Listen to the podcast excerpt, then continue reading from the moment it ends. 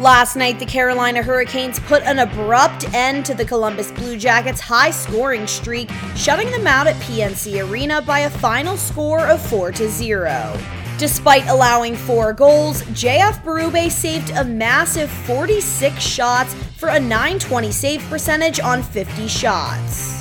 The first period began very choppy, and in the fourth minute, Max Domi, accompanied by Seth Jarvis, went to the box for roughing, but Domi received an additional roughing call, sending the Hurricanes on the power play. The Jackets were able to kill off this power play, but not without being dominated by the Hurricanes for the rest of the period, only recording three shots on net. The first score of the game wouldn't come until the 9:22 mark of the second period when JF Berube made an initial save on the breakaway from Jordan Staal, but he stuck with it and after several chances and a scrambling Blue Jackets defense, Staal lifted one over Berube for the 1-0 score. The next Hurricanes goal would come at 1809 when the puck went right to Teuvo Teravainen's stick off the faceoff and he found the back of the net now 2 0.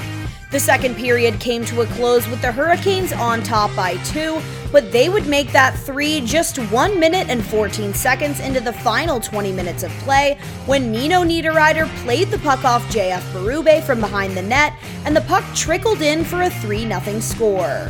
Then, less than 40 seconds later, Adam Boqvist, in attempts to clear the puck, redirected one out in front for Vincent Trocheck, netting his 15th of the season from the slot for a four goal lead. There would be no score from either team for the remaining 18 minutes, and the Hurricanes took the two points by a final score of 4 0. After the game, JF Berube talked about how grateful he is for the opportunity to play in Columbus, but hard work is what really got him to this spot.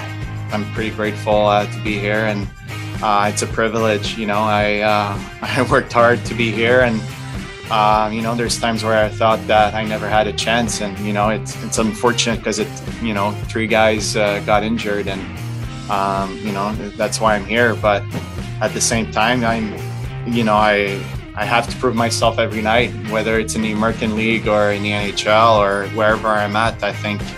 Um, there's not. I've what I've came to uh, learn is nothing is given, and um, you know, I'm just appreciating every moment here. After playing back to back nights in two different cities, the Blue Jackets finally head home for a break today, then they're back in action against the Pittsburgh Penguins on Sunday. Make sure to tune in to the Toyota pregame show at 5:30, then immediately following at 6 p.m. is coverage of the game on the Blue Jackets radio network. With CBJ Rewind, I'm Annie May.